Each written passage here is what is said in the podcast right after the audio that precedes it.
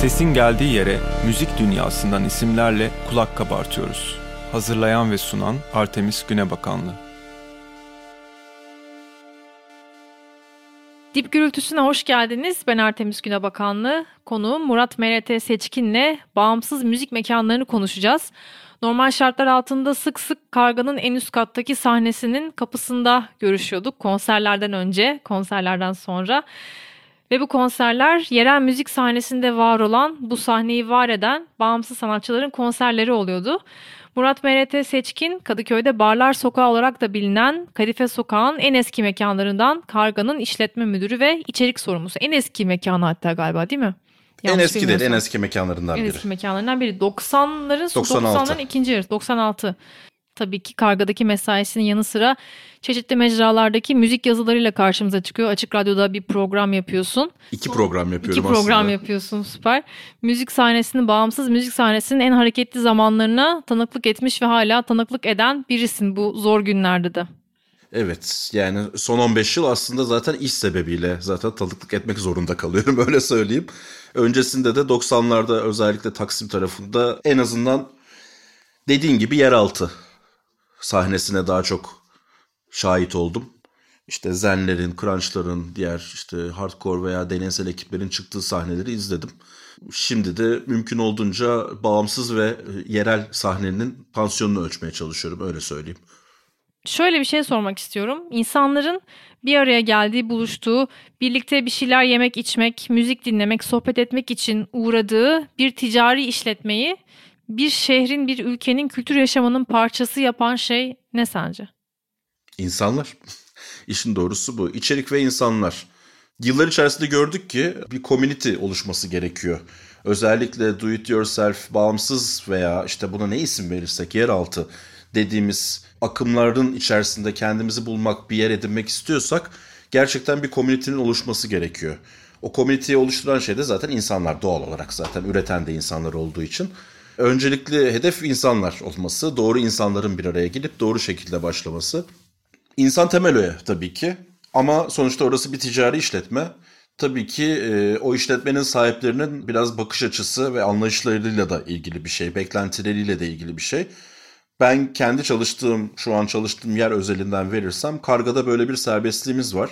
Her şeyden öte Karga'da, Karga'nın temeli müzik üzerine oluşmuş durumda. Genel olarak insanlar mekanlara gittiklerinde aşırı yüksek sesle müzik olmasını tercih etmezler. Sohbet etmek isterler, yemek yemek isterler. Ama Karga'da böyle değil ve Kadife Sokak'ta buna benzer bir iki mekan daha var. Buradaki temel öğe, bizi ayakta tutan, bize destek veren şey müziğin kendisi, oradaki varoluş şekli. Ve Karga'da da özellikle kurulduğundan beri Bahadır Dilbaz'ın başlattığı bir şeyle, yani mekanın ilk müzik sorumluluğu ondaydı, sonradan bana geçti. Yapılan şey aşırı popülere kay- kaymadan ama pop olanın, değerli olanını da elinde tutup mümkün olduğunca listelere vesaireye e, kulak asmadan doğru bildiğimiz ve güzel bildiğimiz müziği çalmak. Bir de normal şartlarda bu mekanlarda yer verilmeyen müziklere yer vermek. Yani bu deneysel olabilir, endüstriyel olabilir, noise olabilir, ambient olabilir. Normalde bu tarz mekanlarda odak noktası nedir? Her zaman eline kakara kikir olsun, eğlenelim bilmem ne. Bizde öyle değil. Biz çünkü ben kendi adıma mesela depresif şarkıları çok seviyorum ve depresif şarkıları dinlerken mutlu oluyorum. Bir mekanda da çaldığı zaman aslında bir dans şarkısı çalmış gibi bir moda girebiliyorum. Bana bunu hissettirebiliyor. Bence bağımsız mekanların çoğunun temel şeyi müzik zaten, yani müzik tercihleri ve müzikte neyi tercih ettikleri. Bunu sağlayan da tabii ki mekanın sahipleri. Hem içeriği oluşturan, mekanın kimliğini oluşturan bu tarz öğeleri yapan kişileri mümkün olduğunca serbest bırakmak, onlara güvenmek ve bunun da bir getirisi olduğunu görünce önünü açmak ve destek olmak ve buna yatırım yapmak. Hem de zaman içerisinde bunu anlayacak müşteri kitlesini edinebilecek kadar sabırlı olmak gerekiyor. Ama temelde tabii ki biz de bir ticarethaneyiz. Sadece inşaatı şeyin üzerine kuruyoruz. Farklı bir malzeme üzerine kuruyoruz. Farklı bir malzemeyle yapıyoruz. Yoksa bütün bu müziği vesaire içinden çıkarttığın zaman zaten sıradan bir pub'a dönüşüyor mekan. Evet. Peki bu bahsettiğin müzik mekanları, Karga'nın da dahil olduğu küçük ölçekli ya da orta ölçekli diyelim. Kulağını bağımsız seslere en çok açan yerler aslında. Yani bu bir yandan da sürekli bir arayış gerektiriyor, değil mi? Yeni müziğin peşinde olmak, yeni müzisyenlerle iletişim halinde olmak. Oradaki iletişim nasıl devam ediyor? O iletişim en başta nasıl kuruluyor ve etrafında giderek yıllar içinde nasıl bir komünite oluşturuyor? Şimdi bu söyleyeceğim şey biraz kötü bir şey aslında ama işin doğrusu bağımsız sahnenin Türkiye'de yer alabildiği çok mecra olmadığı için, bağımsız da demeyelim de belki yeraltı sahnesi diyelim kendi adıma, çok fazla yer olmadığı için aslında zaten siz bir şeye başladığınız zaman insanlar bir şekilde gelmeye başlıyorlar. Biz de burada yer alabilir miyiz? Biz de bu yapıda nasıl kendimize yer bulabiliriz? Düzenli çıkabilir miyiz? Sahne alabilir miyiz? D J'lik yapabilir miyiz? Veya bizim şarkılarımız çalabilir mi gibi. Sadece üretenler de değil, onları dinleyenler de aynı şekilde tabii, tabii, taleplerle tabii. Ya da hani o grupları, o sanatçıları tanımasalar da burada bağımsız müzik duyabilirim diye geliyorlar, değil mi? Evet evet. Yani direkt o şekilde oluyor. Siz de zamanla zaten takip ettiğiniz bir şey var. Zaten birikmiş bir şeyiniz var. İşin doğrusu o birikmiş şey sizi zaten uzun süre götürür. Bir yandan da kendi keyfiniz için zaten bunu takip ediyorsunuz. Yani benim en azından ve bu işi yapan birçok insanın zaten otomatikman normal hayatında bir hobi olarak yaptığı şey diyeyim, o takip. Bu bir işe dönüşünce o takip zorunluluğa dönüşüyor ve daha dikkatli yapmaya başlıyorsunuz. Başka ayrıntılara da bakıyorsunuz. Mesela yıllarca aslında canlı olarak hiç sahne alamayacak bir grubu sahne alacağını düşünüp plan yapıyorsunuz ama işin içine girdiğinizde o grubu asla canlı sahneye oturtamayacağınızı da görebiliyorsunuz veya tam tersi oluyor. Ben asla sahnede canlı çalamam, bu projeyi canlıya getiremem diyen bir ekip veya bir tane sanatçının ya yardımcı olup onu sahnede performe edebilecek hale de getirebiliyorsunuz. Community'de, community diyorum pardon, yani o iletişim ağı da bir şekilde zaten otomatik şekilde oluşmaya başlıyor. Ama burada dediğim gibi o can sıkıcı şey, bunu yapan o kadar az mekan var ki İstanbul gibi bir şehirde, bir de hani bırak Türkiye'yi, zaten bağımsız veya yeraltı müzisyenlerin veya müzik veya sanat üretenlerin zaten çok fazla şeyi yok, alternatifi yok. Üç mekan, dört mekan ve bir yıl içerisinde mesela veya iki sezonda, bir buçuk sezonda her neyse o mekanları tek tek zaten dolaşmak zorunda bir şekilde. Bağımsız sahneler müzisyenler için bir büyüme alanı aynı zamanda. Yani sadece daha büyük mekanlara, daha bilinen yerlere giderken bir basamak değil aslında, çalmayı öğrendikleri, işte mekanın koşullarına göre müziklerini adapte etmeyi öğrendikleri, nerede nasıl duyuracaklarını belki denedikleri ve seyirciyle bir iletişim kurdukları ilk defa bir yer. Dolayısıyla orada çok hem müzisyen açısından hem seyirci açısından bence çok duygusal anlar yaşanıyor. Ve birçok ismi de daha büyük sahnelere transfer olmadan önce diyeyim böyle mekanlarda izliyoruz, değil mi? Tabii, yani nasıl adlandırayım? Butik sahneler diye adlandırayım. İlla bağımsız e, demeye sahneler, gerek yok. Evet. Bağımsız butik sahneler de diyebiliriz. Böyle uzatabiliriz. Gerçi bunun onda bir problem yok. Ben butik sahne diyeyim. Onu tercih ediyorum genelde. Butik sahnelerin en büyük güzelliği sahne deneyimi olmayan ama stüdyoda artık o çalma becerisini geliştirmiş ve canlı müziği ortaya koyabilecek hale geldiğine inanan gruplara büyük bir sahneye çıkmadan önceki ilk deneyimleri oluyor. Bu çok önemli. Ve senin de dediğin gibi sahne mekaniklerini öğreniyorlar. Yani e, her salonun sesinin aynı olmadığını, her yerin çalışma sisteminin aynı şekilde olmadığını, her yerin seyircisinin farklı olabileceğini, teknik anlamda her yerde aynı şekilde çıkamayacaklarını ve bunun için alması gereken önlemleri, kendi ellerinde canlı müzik yapmaya devam edeceklerse bulunmaları gereken malzemeler, materyaller nedir? Mesela işte bir vokalist belki de o zamana kadar aklına hiç mikrofon almak gelmemiştir. Nasıl olsa gideceğimiz yerde vardır diye ama iki konserden sonra kendi mikrofonunu alabilir, onu kullanabilir artık. Davulcu kendi eksiklerini görür. Bu anlamda önemli. Diğer dediğin şeyde de aslında büyük sahnelere çıkmak için evet bir basamak. Büyük sahnelere veya e, festivallerin işte yeni yüzler sahnesine, işte keşifler sahnesine konmaları için aslında bir de basamak. Büyük tanıtımlar yapmıyoruz, büyük kampanyalar yapmıyoruz ama bir şekilde butik sahneleri zaten takip edenler var. Büyük sahnelerden de, büyük prodüksiyon firmalarından da takip edenler var. Ve bir grubun adı çok fazla anılmaya başladığında zaten bir gelip bakıyorlar. Bu da grubun otomatik olarak tabii ki geleceğini etkiliyor. Yani aslında şu anda her şey dijitale dönmüş. Bu işte fiziksel konser izleyerek e, yeni gruplarla tanışma, bu A and R süreci ortadan kalkmış gibi hissetsek de aslında öyle değil, devam ediyor diyorsun. Tabii devam ediyor. Bir de şey var tabii, bu önemli bir şey, biraz da algıyla ilgili bir şey. Şimdi yeni bir grupsun, ilk tane falan sahneye çıkacaksın, üç bin kişilik bir salonda çıkıyorsun ve orada üç yüz kişi seni izliyor. üç bin kişilik salonda üç yüz kişi inanılmaz az gözüküyor. Evet. Ve bu çok moral bozucu bir şey. Yani yeni bir grup için az hakikaten moral bozucu bir şey. Ama küçük bir sahnede üç yüz kişi bütün salonu doldurduğu için bu büyük bir keyif ve şevk veriyor aslında. Bence bu anlamda da önemli küçük sahneler. Yani az insanla dolduruyorsun ama otomatikman dolu gözüktüğü için ve otomatikman sıkış tıkış olduğu için bir şekilde bu işe yeni atılan, hatta illa bu işe yeni atılmasına gerek yok. Çünkü çok büyük yerlerde konser vermiş müzisyenler bile bazen daha rahat çalabildikleri için şeyi tercih edebiliyorlar. Küçük sahneleri tercih edebiliyorlar. Buna ben mesela bizde şeyi örnek verebilirim. Koran Futacı, özellikle Kara Orkestra'yla, işte Peik gibi zaten hani bilinen bir takım gruplar bizim sahneyi yılda en azından bir kere veya iki kere çıkmak için tercih ediyorlar. Neden tercih ediyorlar? Evet. Çünkü zaten her yerde yaptıkları bir performans var. Ama mesela Koran Futacı ve Kara Orkestra bizdeki yaptığı en son konserde albüm şarkılarını çalmalarına rağmen o şarkıların free jazz versiyonlarını, improvize versiyonlarını çaldılar. Bu hiçbir yerde dinleyemeyeceğim bir şey. Ama normalde büyük bir salonda gelen hayranın da dinlediğinde belki şikayetçi olacağı bir şey. Bunlar ne çaldılar şimdi filan diye.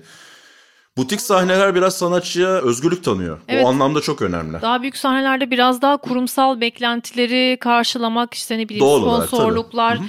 bilet satışları biraz daha mı acaba daraltıyor? İster istemez onların bir sorumluluğu var bu anlamda ve işi yürümesi için de gerekli. Çünkü bizim büyük sahneler dediğimiz sahnelerin bir kısmı da özel değil, yani vakıf sayılır. Evet. İstanbul'da bir de öyle bir durum var aslında. Evet, evet. Ya şey de konu- bölmüyorum. Umarım se- şey de konuşmak istiyorum. Yani sahneler dediğimizde ya küçük sahneler var gerçekten, işte yüz kişilik, elli kişilik, evet, evet. daha sonra işte beş yüz kişilik, bin kişilik ve daha büyük sahneler. Hani bir sanatçının, bir müzisyenin sağlıklı olarak büyüyeceği bir ortam da çok yok gibi. Yani çok ara büyüklükte sahneler yok gibi. Ya evet, küçük evet. sahneler var ya çok büyük sahneler var gibi hissediyorum. Sen şey ne düşünüyorsun yok. Bu konuda? Çok fazla alternatif yok. Yani küçük büyük sahnenin olması problem değil ama bunların alternatifi de yok. Yani toplamda evet. saydığında Kadıköy'de üç tane falan butik sahne var. üç veya dört tane var. Bizimki gibi işleyen sahne neredeyse hiç yok. Karşıda belki bir iki sahne var. Ondan sonrası otomatikman yükseliyor zaten. Mekan sahneleri var. Fakat şimdi mekan sahnelerinde şöyle bir problemi var. Öyle kalkıp kafana göre müzik yapamıyorsun. Adam çünkü bizim gibi bakmıyor. Benim gibi mesela ayrı bir alanı yok konser için. Müşterinin olduğu bir alanda. Evet. Müşteriyi kaybetme riskine giremiyor. Ben ama kendi mekanımda mesela aşağıda atıyorum elektronik müzik çalarken, house çalarken... Yukarıda death metal konseri olabiliyor ve bu ikisi birbirine karışmıyor bir şekilde. Hatta müşteri çoğu zaman birbirine karışmıyor yani. Konser bittikten sonra diğerleri üst katta takılıyor, öbürleri alt katta takılıyor. Müzik değişmiyor ama insanlar beraber takılmaya devam ediyor. Bizim doksanlarda mesela millet birbirine girerdi aslında yani. Metal çalan bir yerde elektronik çalıyorsan hop ne yapıyorsun kardeşim diye. Herkes birbirine girerdi ki sokakta bile onun kavgası oluyordu. Bu, bu açıdan da iyi bir şey. Ama dediğim gibi senin esas sorunun cevabı olan şey... Esas sorun alternatifinin olmaması. İnsanları korkutuyor bir yandan da. Yani canlı müzik işine girmek sadece bağımsız sahne için değil, herkes için biraz korkutucu. Şimdi küçük sahneler, büyük sahneler biraz karşılaştırıyormuş gibi olduk. Sanki hani bağımsız sahnelerde bir bilet satma kaygısı yokmuş gibi düşünülmesin aslında. Orada da öyle bir kaygı var. Bağımsız bir sahne nasıl ayakta duruyor? Birkaç şey var. Bu aslında her sahnenin ayakta durduğu gibi. O sadece rakamlar küçülüyor. Yani makrodan mikro iniyor, öyle söyleyeyim. Ee, bağımsız sahnelerin de genelde büyük bir kısmının destekçisi sponsor kaynaklı oluyor. Küçük sahnelerde işin doğrusunu düşünmek gerekirse yani biletten böyle çok büyük paralar kazanmayı beklememek lazım. Çok yüksek rakamlar olması lazım. Fakat biz kendi çevremizde, yani bizim çalışma şeklimiz şöyle. Biz bilet fiyatında bir tavsiyede bulunuyoruz. Eğer grup bu benim için çok yüksek, benim izleyicilerim için çok çok yüksek derse onların söylediği rakamı mantıklıysa uyguluyoruz. Şeyde öyle bir lüks yok tabii. Yani daha büyük işlerde öyle bir lüks yok. Zaten kimse bilet fiyatına karışamaz. Doğal olarak yine. Dediğim gibi sponsor en önemli etken. Ama bu bir sezon boyunca sponsor bulacağınız veya her etkinliğe sponsor bulacağınız anlamına gelmiyor. Bazı etkinlikler kendi kendini besliyorlar. Bu şekilde sahnenin ayakta kalmasını sağlıyorlar. Ama temelde tabii bir işi devam ettirebilmek için ne yazık ki bizim gibi mekanlarda bir yandan da bir içki satışına bakmak gerekiyor. Evet. Satışlara bakmak gerekiyor. Eksiye girdiğimiz veya hani sıfıra sıfır kapattığımız etkinlik sayısıyla bize bir getirisi olan etkinliği e, mümkün olduğunca dengelemeye çalışıyoruz. Ama bu şey demek değil. E, işte mesela bizdeki noise konserlerinde veya deneysel konserlerde e, bazen bir kişinin geldiği oluyor. Evet. Yine de biz şey demiyoruz. Hani tamam iptal ettik demiyoruz. Yaptırıyoruz evet. Konseri. Orada önemli olan çünkü bizim için e, sanatçının o alanı kullanması. Hı hı. O yüzden de aslında bizi çok kötü batıracak veya şey yapacak işlere zaten planlayıp girmiyoruz ve birçok mekanda büyük ihtimalle böyle yapıyor. Ama yine de sanırım büyük mekanlara ya da biraz daha kurumsal mekanlara nazaran risk alma yüzdeniz daha fazla olabiliyor. Daha fazla, daha fazla yani her konser bir sürpriz zaten aslında düşündüğün zaman. Evet. Özellikle punk metal ve deneysel biraz daha ekstrem işlerde ne olacağını tam olarak kestiremiyorsun. Zararlı da çıkabiliyorsun. Yani konserden kârlı çıksan bile başka şeylerde zararlı evet. çıkabiliyorsun. O da olabiliyor. Böyle biraz risk alabildiğin zaman o mekan herhangi bir yer olmaktan çıkıp etrafında bir alt kültürün yeşerdiği bir yere dönüşüyor diye düşünüyorum. Tabii tabii aynen öyle. Yani o size sunulan özgürlük zaten onu sağlıyor. İşin doğrusu mekan bir şekilde işliyorsa ve siz de bu yaptığınız etkinliklerle, içeriklerle zarar ettirmiyorsanız, yani sıfıra sıfır elde var sıfır olsa bile hani maliyeti en azından karşılayabiliyorsanız zaten şey yapmıyorlar, pek karışan olmuyor. O şekilde devam edilmesi gerekiyor. Ama tekrar söylüyorum, tamamen işverenlerin biraz açık kafalılığıyla ilgili bir şey bu. Peki bu normal şartlar altında bağımsız bir müzik mekanı böyle kendini döndürüyor diyelim. Etrafında işte yıllar içinde giderek aynı müzikler, aynı düşünceler belki benzer estetik anlayışlar etrafında birleşen insanları bir araya getiriyor. Ve burada besliyor. Buradan da yeni işler, yeni müzikler, yeni birliktelikler ortaya çıkıyor. Biz de kişisel hayatlarımızda bu dünyaların bazılarına dahil oluyoruz. Bazı me- mekanların müdavimi oluyoruz. Ya da sevdiğimiz insanları orada izlemeye gidiyoruz, dinlemeye gidiyoruz. Peki bir yıl önce pandemi dolayısıyla bütün bu mekanlar kapandı ve sanki hiç böyle bir şey yaşanmıyormuş gibi daha önce. Sanki biz bu yerlere hiç gitmiyormuşuz ve burada bir aslında merkezi burası olan bir sosyal yaşantımız yokmuş gibi ortadan kalktı. Yani öyle bir ortadan kalkmak ki hiç bahsedilmiyor bile bundan. Ve ne zaman geri dönecek, nasıl geri dönecek, şu anda ne oluyor? Sanki kimsenin bundan haberi yok ve böyle bir gündem de yok. Biraz da pandemi koşullarından bahsedelim istiyorum. Çünkü böyle işleyen bir mekanın bir yıl boyunca kapalı kalması, yani arada açık olduğu birkaç ay oldu sanırım. Bizim yok, hiç olmadı. Hiç olmadı, barların hiç olmadı, doğru. Böyle bir mekanın bir yıl boyunca kapalı kalması çok ağır bir şey. Geri nasıl döneceksiniz? Geri döndüğünüzde ya da dünya bir şekilde geri döndüğünde sizi orada bulabilecek miyiz? Bu da bir soru işareti. Şimdi ben daha önceden de bu konuyla ilgili yaptığım şeylerde hep kurduğum bir cümle. Belirsizlik bizi yedi bitirdi, öldürdü. Ama enseyi de karartmıyoruz yani. Bir şekilde devam etmemiz lazım. Çünkü elimde böyle bir şey var yani. Böyle bir içerik üretebildiğim bir mekan var. Böyle rahat çalışabildiğim bir yer var. Ve benzer mekanlarda da büyük ihtimal benimle aynı işi yapan arkadaşlar aynı şeyi düşünüyordur. Onu kaybetmemek için zaten bir şekilde işe sarılıyorsun. Zaten yıllar içerisinde oturttuğun bir iş disiplinin var. Yani dükkanlar açıldığı anda, şartlar da uyduğu anda biz zaten yine üretmeye başlayacağız. Zaten bütün müzisyenler, sanatçılar da kenarda bekliyorlar. Hani evet. Saldıracaklar biliyoruz. Ekonomik anlamda ise büyük sıkıntı. Yani şimdi ben atıyorum mesela işte dün konuşma yapıldı. Şimdi yine işte Mart'ta açılacak, Mart'ın ortasında açılacak gibi söylentiler dönmeye başladı. Biz bar ruhsatlı olduğumuz için bundan pek emin değilim. Lokantalar büyük ihtimalle, kafeler açılacak. Bize açın demeyecekler. Orayı da bir netleştirelim istiyorum aslında ya. Hı hı.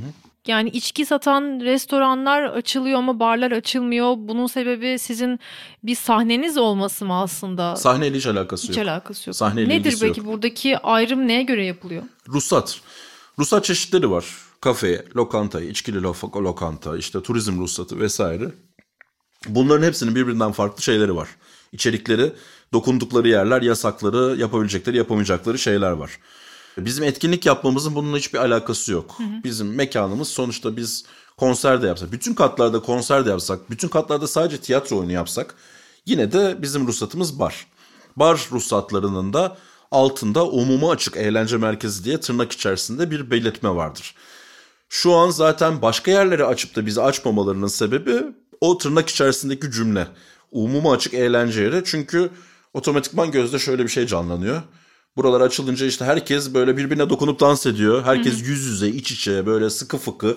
Şu anda inanılmaz. Otellerde olan evet, şey aslında. Evet evet, yani otellerde veya işte bir takım gördüğümüz panellerde, toplantılarda olduğu gibi. Fakat şey, buradaki sıkıntı şu, aslında barlara, restoranlara vesairelere konulan kurallar aynı. Hiçbir fark yok. İşte belli saatte müziği keseceksin, yüksek sesle müzik yayını yapmayacaksın. İşte müşteriler arasında belli bir oturma mesafesi olacak, sosyal mesafe. Şimdi anladığım kadarıyla işte H E S koduyla girilecek. Bir kırk beş dakika şeyi tanıyorlar. O biraz böyle biraz da mekana yardımcı olmak için yapılan bir şey. Yani müşteri devir daim olsun diye maksimum kırk beş dakika oturabileceksin. En fazla işte şu kadar kişi oturabileceksin gibi şeyler var. Aslında bunların hepsi kafe içinde, bar içinde, restoran içinde aynı. Ama inatla nedense bizi açmıyorlar. Hiçbir şekilde açılmıyor. Çünkü umum açık eğlence da, merkezisin sen diyor. Bu nedeni sadece bu cümle diyorsun. Yani evet, bu sizin cümle. Karşınızda, pavyonlar da aynı şekilde. Evet, karşınızda bulabildiğiniz bir muhatap var mı peki bununla ilgili? Muhatap var tabii ki. Belediye var. Bizim neredeyse her bölgenin, Beyoğlu'nun, Beşiktaş'ın, Kadıköy'de birkaç tane olmak üzere iki tane özellikle aktif dernekler var. Onlar zaten birebir görüşmeleri yapıp bize bildiriyorlar ne olduğunu. Ama sorun şuradaki, e, bizi yöneten insanlar ağızlarından kesinlikle bar lafını koymuyorlar. Evet, yasaklı hani bir kelime. Mekan gibi. Mekan bile demiyorlar. Yani yasaklı bir kelime o. Ve buna dair bize hiçbir mantıklı açıklama gelmedi. Yani hiç mantıklı açıklamayı bırak, açıklama gelmedi.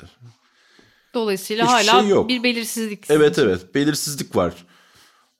Bu büyük bir sıkıntı bizim için. Şey de çok görülmüyor. Bizimki gibi mekanların bu ortamda ne işe yaradığını, neler yaptığını kültürel anlamda zaten kimse görmüyor o tarafta, o cenapta. Bir şey de ifade etmiyor. Çünkü orası bir mekan. Bir şey değil, kültür merkezi değil. Hı hı. Bir sanat galerisi değil. Orası içki satan bir mekan. İnsanların toplanıp yemek yediği, içki içti, işte bir de bir şeyler dinlediği bir mekan veya bir şeyler yaptı. Ama sonuç olarak bir mekan. O yüzden biz istediğimiz kadar bakın burada sanatçılar da işte ekmek yiyor, işte bir sosyal hayat var. Bizim sosyal hayatımız bu, bizim için önemli demek bir şey ifade etmiyor. Buradaki en büyük sıkıntı, biz zaten şeyi kabul ediyoruz, toplum sağlığıysa konu, tamam kapatalım yani geçene kadar da açmayalım. Özellikle bizim işimizi yapanlar, ama buna kafeler, lokantalar da dahil, o arada açılanlar da dahil, birebir insanla temasta olduğu için ciddi risk altındayız. Yani ben de istemem, hasta, ben daha hastalanmadım ama dükkan açık olsaydı büyük ihtimal hastalanacaktım. Fakat şey çok kötü. Bana bir şey sunmuyor. Yani önümü göremiyorum. Demin sorduğun soruya döneceğim. Cevap cevaba istinaden. Ben şu an mesela pazartesi bana dükkanı aç deseler toparlamam bir sene zaten her şeyi. Ya önümü görebilmem bir sene. Çünkü bir senelik bir kaybım var. Daha da önemlisi, biz bu mekanları açtık diyelim. Ee, şeyi bilmiyorum ben. Ne kadar zamanda etkinlik yapmaya başlayabilirim onu bilmiyorum. Çünkü zaten benim salonum yani yüz elli iki yüz kişilik. Ee, bana bunun dörtte bir veya işte yüzde kırk oranda dolduracaksın derse, yani konserlerde ben sanatçıya hiçbir şey veremem. Evet. Bilet ücretini artırsan insanlarda para kalmadı ama herkes konsere hasret. Yani normalde yirmi liraya otuz liraya girdiği bir konseri ben yüz lira yaparsam bu sefer onlar gelemeyecekler. O saçma olacak. Mekanın sürdürülebilirliğini sağlamakla o kültürel hayatı sürdürmek arasında bir seçim yapacak gibi bir şey. Evet evet, öyle bir sorun var. E ben bunu devam ettirebilmek için işte sponsora saldıracağım ama herkes bir yandan da sponsora saldırıyor. Orada da bir durum var. Bir de sponsorla anlaşmanın sıkıntıları şurada. Tamam, biz eski köklü bir mekanız ve hani tanıyan tanıyor zaten. Ama adamlar şeye bakıyorlar, işte senin sosyal medyada kaç takipçin var.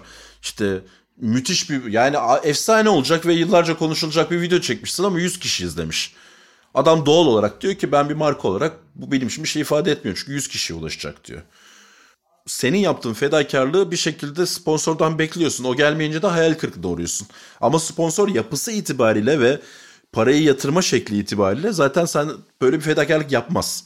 Beklememek evet. lazım bunu. Ama keşke yani yapsalar. Belki de yapıyorlar. Biz görmüyoruz, bilmiyorum. Pandemi sürecinde müzik sektöründen bahsedilirken şu sorun hep gündeme geldi. Bu sektördeki faaliyetlerin büyük çoğunun kayıt dışı olması. Dolayısıyla burada çalışan ne kadar insan var, bunun net bir sayısının bilinemiyor olması, kaç kişi ne şekilde bu pandemi sürecinden etkilendi, işlerini kaybetti, bunun tam olarak bilinemiyor olması burada büyük bir sorun. Ama sanırım mekanlarla ilgili elimizde daha net rakamlar var, değil mi? Yani sahnesi olan örneğin kaç mekan var, burada kaç kişi çalışıyor, bunlar daha biliniyor olsa gerek. Yerine göre evet. Yani orada da kayıt dışı olan şeyler var tabii ki.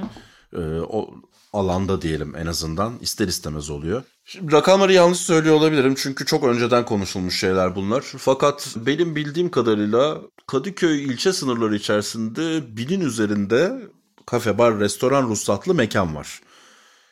Sanırım bunlardan yüz kadarı şey maksimum. yüz hatta yüzün altında bile olabilir bar ruhsatlı. Neden? Çünkü bar ruhsatı eski bir ruhsat. Aslında eskisi kadar çok verilmiyor. Şartları biraz şeydir. İşte yakında cami olmaması lazım, ibadethane daha doğrusu. İşte okul olmaması lazım, dershane olmaması lazım. O yüzden her yere açamıyorsunuz bunu. Zaten her yere bar ruhsatı verilemediği için ama rant da kaçırılmak istenmediği için hem yönetim tarafından hem başkaları tarafından içkili lokanta ruhsatlı olan bu kadar bar olmasının sebebi de bu aslında. Kolay kolay artık bar ruhsatı verilemediği için. En son hatırladığım rakam seksen beş filandı. Ruhsatlı bar oldu. Kadıköy büyük bir ilçe aslında. Ama Kadıköy'de bizim tarzımızda yapan işte bina, arka oda ve biz varız aslında. İngiltere'de ve Amerika'da yapılan araştırmalarda bağımsız müzik mekanlarının yarısından çoğunun kapanmasının muhtemel olduğu bir senaryo var karşımızda. Burada zaten bir elin parmakları kadar bir sayıdan bahsediyoruz. Nasıl çıkacağız buradan sence, Murat? Bizde şöyle bir yanılgı var. Bizim özellikle mekan ticaretinde devir denen bir şey var. Çoğu zaman aslında birçok insan bir mekanın kapandığını, el değiştirdiğini, başkasına geçtiğini, zarar edip devretmek zorunda kaldığını bilmiyor. O mekan bir şekilde devam ediyor. Ama aynı içerikle aynı şeyle devam etmemeye başlıyor. İnsanlar değişiyor çünkü. Mümkün olduğunca aynı insanları o mekanda tutmak çok önemli. E, mekanın hissiyatının devam etmesi için. Ama bahsettiğin İngiltere'deki hikaye gibi ve Avrupa'nın başka yerlerinde de var bu, biliyorum. E, en azından konuştuğumuz arkadaşlardan biliyoruz. Siz bir yere kadar dayanabilirsiniz. Yani devlet bir destek vermezse bir yerden sonra kapatmak zorunda kalırsınız. Çünkü Kadıköy özelinde konuşursak mesela Kadıköy'de kiralar inanılmaz yüksek. Mal sahibi de doğal olarak sizden bir ay kira almadı, iki ay kira almadı. Hani rakamı da düşürse bir yerden sonra olmayacak o iş yani. Ve oraya mutlaka şu an şeyi talebin fazla olduğu bir alan olduğu için Kadıköy mutlaka o adamı cezbedecek, rakamı verecek birisi çıkacaktır ortaya. Öbür kişiyi de şey yapacak birisi çıkacaktır yani. Ama ben burada durup böyle zarar edeceğime birisi bana işte beş yüz bin altı yüz bin veriyor, her neyse rakam artık. E ben o zaman bırakırım burayı, niye uğraşayım ki deyip gider. Ama orada mesela sizin bir anlam yüklediğiniz, bir beklentinizin olduğu ve sizin için içeriği güzel olan bir mekanda kaybetmiş, bir alanı kaybetmiş oluyorsunuz aslında. Biz hep söylüyoruz, mekanlar şey değil, bazen öyle algılanıyor bizimki gibi mekanlar, bu tarz içerik üreten mekanlar S T K gibi algılanıyor. Hı hı. Aa işte niye ki onu yapmıyorsunuz, niye bunu yapmıyorsunuz diye. Ama bir şeyleri planlayıp yapmak zorundayız. Belli bir çizgisi var, belli bir kalıbı var bunun. Hani büyük sahne değiliz ve rahatız diye böyle şey çalışmıyoruz. Aslında orada da bir profesyonellik, kendi içinde ayrı bir profesyonelliği olan, ayrı mekanikleri olan bir şey. Ama siz ne kadar tutmaya çalışırsanız bunları ayakta, mekan ticari anlamda işlemiyorsa zaten bir şey ifade etmiyor. Bir yerden sonra o mekan kapanmak veya değişmek zorunda kalıyor içeriğine. Dediğim gibi böyle bir tehlikede yapılması gereken şey aslında devlet yardımı. Devletin bir şekilde yardım etmesi gerekiyor. Devletin bir şekilde bunu oraya bir yara bandı yapıştırması gerekiyor. Kimse zaten şey demiyor. Bize para verilsin ve bu para hibe edilsin denmiyor. Sen bana bir şey aç, bir kredi aç, düşük faizli bir şey ver. Ve benden bunu küçük küçük al ki ben burayı götürebileyim. Bir yıl, bir yıl uzun bir süre. Ülkeden ülkeye şeyler çok değişiyor. Bu işin mekanikleri çok değişiyor. İngiltere'de benim tahminim şartlar daha ağırdır aslında. Bir ruhsat alma şartları vesaire çok daha ağır olabilir. Orada çünkü bir de bildiğim kadarıyla kaybettiğin zaman bir daha alamıyorsun. Öyle bir durum var. Emin değilim. Hakikaten emin değilim. Ama dediğim gibi yani mekanların bu tarz şeylerin altından kalkması için bir resmi yardım şart. Yani bir küçük esnafa nasıl yardım ediyorsa, sanayiciye nasıl yardım ediyorsa bizim gibi orta ölçekli işletmelere de aslında yardım etmeleri gerekiyor ve yardım kapısının açık olması gerekiyor. Alkol satmanın, bizim ülkenin kültürüne ters geldiği düşünülen içerikler yapmanın bu yardımları, bu destekleri yapmayı engellemesi şey değil, manasız. Aslında ve eşit, eşit, eşit değil yani. Şunu söyleyecektim, tam aksine yani sadece burası işte X kişiye istihdam Hı-hı. sağlayan bir işletme olduğu için desteklenmesinin ötesinde tabii, tabii. burası derken yani bütün bağımsız müzik mekanlarından bahsediyorum. Kültürün beslendiği bir yer olduğu için zaten desteklenmeli. İşte bazen o sorun kültürün o kültür kendisi oluyor bazen. Bahane oluyor yani. Ondan bahsedelim Hı-hı. biraz. O kültürün kendisi oluyor. Yani görüyoruz işte son zamanlarda olan bitenleri, uzun zamandır aslında olan biten şeyler bunlar. Bu aslında bir, zam- bir, bir yandan da işte bu mekanların niye var olması gerektiğini ortaya koyuyor. Evet benim yani hep söylediğim... Aa, çok başka pardon. Her yerden kovulmaya başlayan bir kültürseniz sizin kendinizi ifade edecek bir alana ihtiyacınız oluyor. Orası da böyle mekanlar oluyor zaten. Evet evet zaten bu mekanların biraz da el üstünde tutulmasının sebeplerinden biri o. Çünkü şeyiniz yok hani... Kadıköy, Taksim, Beşiktaş dışında pek gidecek yeriniz yok.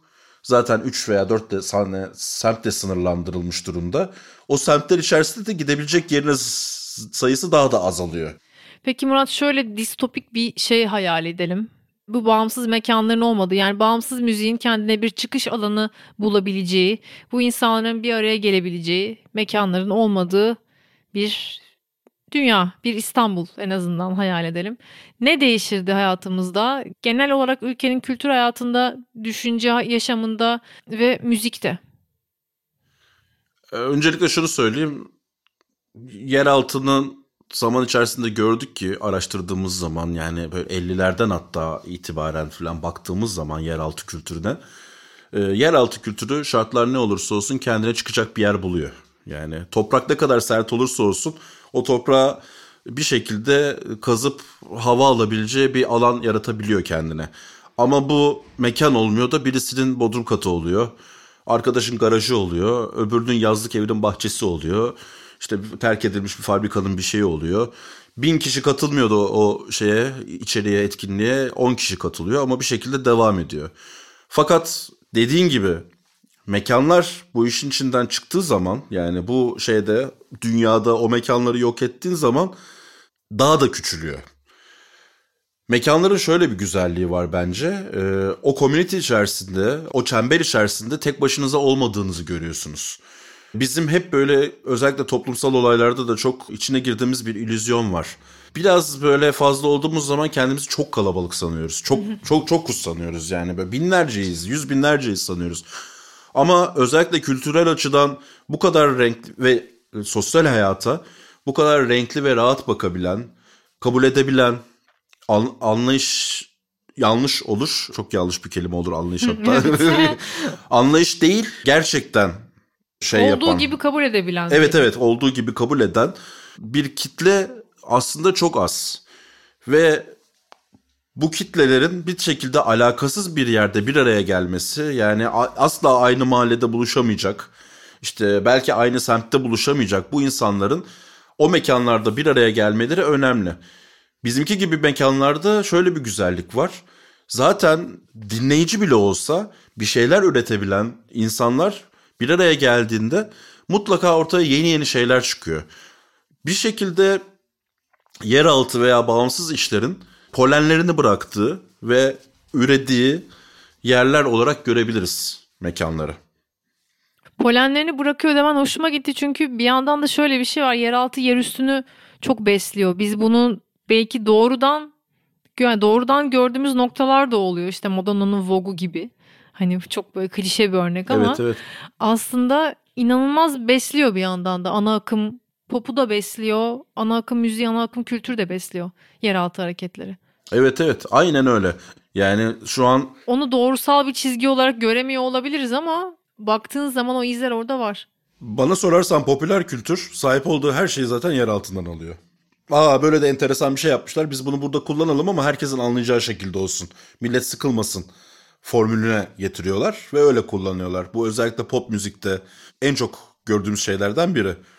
Ama illa pop müziğe de gerek yok. Mesela bir Radiohead örneği var. Radiohead'i de popüler say- say- saymak zorundayız zaten. Tabii. Başka şansımız yok. Fakat Radiohead'in belli bir albümden sonra mesela işte atıyorum işte referans olarak Otecker gibi, ne bileyim Merzbow gibi, hiç alakası, onların müziğiyle alakası olmadığını düşündüğümüz bir takım örnekleri ve referansları vermesi önemli şeyler. Bu şeyler bunun farkında. Özellikle popüler müzik üzerine çalışan prodüktörler bunun çok iyi farkında. Çünkü e, o denemeleri e, herhangi bir satış kaygısı ve dinleyici kaybetme kaygısı olmadan yapan insanlar zaten yer altında ve bağımsız sahnede. Evet. Onlar zaten onu korkmadan stüdyoda veya şeyde yapıyor ve yayınlıyor. Hani bunu yüz kişi dinledi, üç kişi dinledi gibi bir derdi yok. O onu yapıyor zaten ve yayınlıyor. Doğal olarak da kaynak her zaman aşağısı oluyor. Yani yukarısı için kaynak her zaman aşağısı. Onu doğru söylüyorsun, evet. Kesinlikle evet, öyle. O aşağıdaki kaynağın da en çok beslendiği yer bağımsız mekanlar. Evet evet. Dolayısıyla... Bağımsız mekanlar, daha doğrusu o kaynakların kendini gösterebildikleri yerler. Evet. Şey dışında, dinleyebildiğimiz kayıtlar ve platformlar dışında veya işte C D, kaset, her neyse plak dışında, hard, hard copy olarak düşünürsek yer alabilecekleri yerler bunlar. Kimse hani çat diye işin doğrusu üç şarkı yapıp şeye çıkamıyor sonuçta. Salon İ K S V'ye, Zorlu'ya, bilmem neye çıkamıyor. Bu da çok normal bir şey zaten. Çünkü o salonların varlığı ve kurulma sebebi farklı. O salon doğal olarak daha küçük bir yerden gelen bir şeyi inceleyip, karar verip evet bende çıksın diyecek. Ama bu bizde yapılan işin de küçük ve değersiz olduğunu göstermiyor. Tabii ki. Yani belki de özellikle bu işe yeni atılan müzisyen arkadaşların buna dikkat etmesi gerekiyor. Küçük bir salonda çaldığınız zaman da büyük bir salonda çaldığınız zaman aslında zaten siz kendi müziğinizi çalıyorsunuz ve değeri hep aynı. Ne yükseliyor ne alçalıyor. O zaten değerli bir şey, bana sunduğun şey. O performans değerli bir şey. O yüzden şeyi küçük görmesinler. Yani sadece bizi değil, herhangi bir küçük salonu çok da küçük görmesinler. Her zaman getirisi vardır. Her performansın nerede olursa olsun, isterse işte Glastonbury'de olsun, isterse bizim Karga sahnede olsun, sanatçıya her zaman bir deneyim getirimi vardır. Üreten açısından önemi bu. Hı hı. Tüketen açısından da yine aynı deneyim. Yani küçük sahnedeki deneyim bambaşka. Çok daha büyük farklı, sahnedeki çok daha iz bırakan bir deneyim aslında. Büyük sahnedeki deneyimde daha rahat bağırırsın içeride. Küçük sahnede daha az bağırırsın ama küçük sahne biraz daha havasız olabilir. Ama e, gördüğümüz şu ki mesela şu, benim konuştuğum, özellikle bizim sahnedeki konserlere çok gelen veya direkt konserlerde çalan ekipteki arkadaşlar şu cümleyi kurabiliyor. Abi ter kokusunu özledik.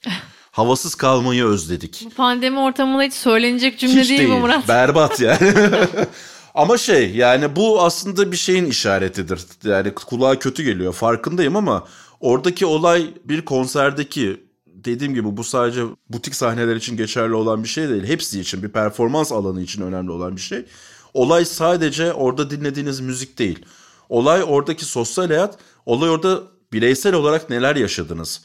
Her konserden bir anıyla çıkılıyor ve bana göre her konser zaten efsane bir konser. Evet, bir yandan benim da için konser... çok özel, acayip bir konser yok yani. Hepsi özel benim için, bana göre.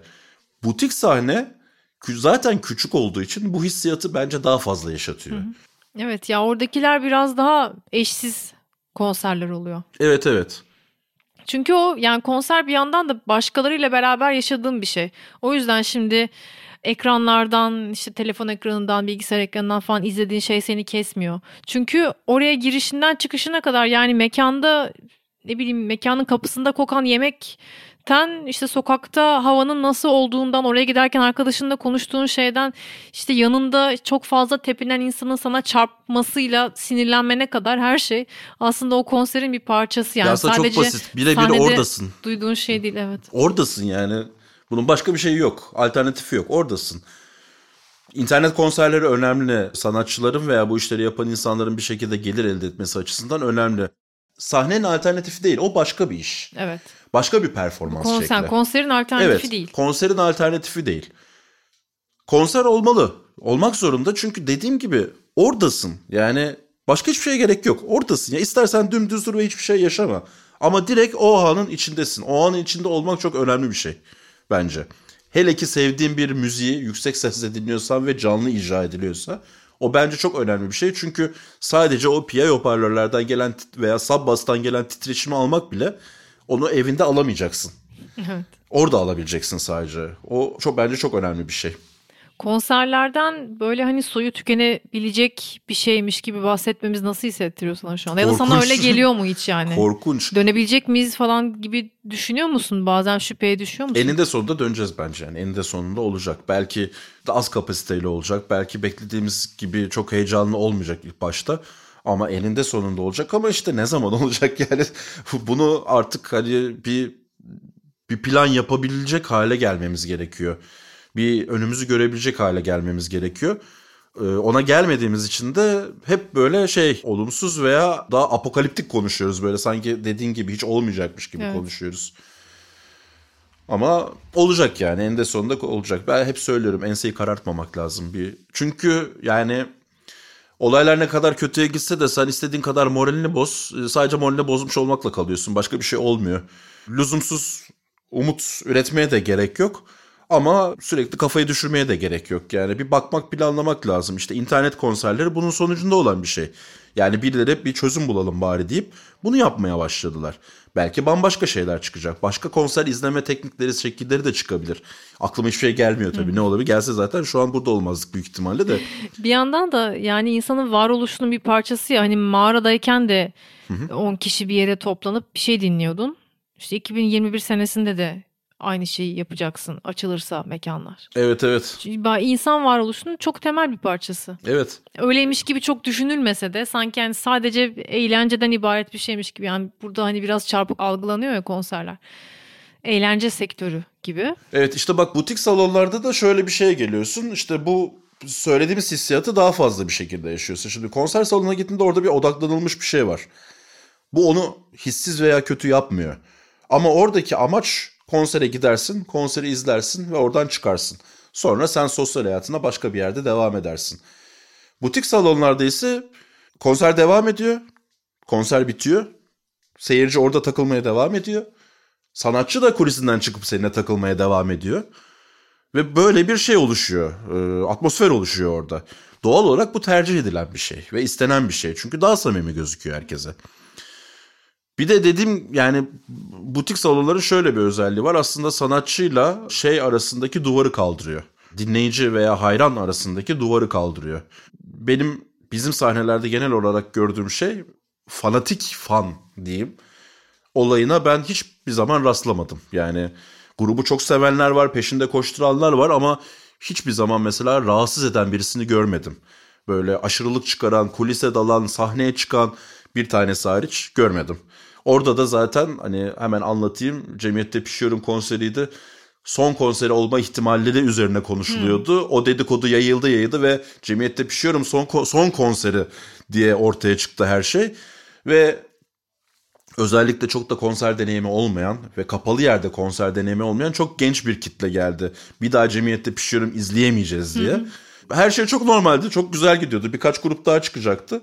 Cemiyette Pişiyorum başladı. Ya bir türlü böyle şarkı başlamıyor. Bir davul çalıyor, sonra duruyor. Başka bir şey oluyor.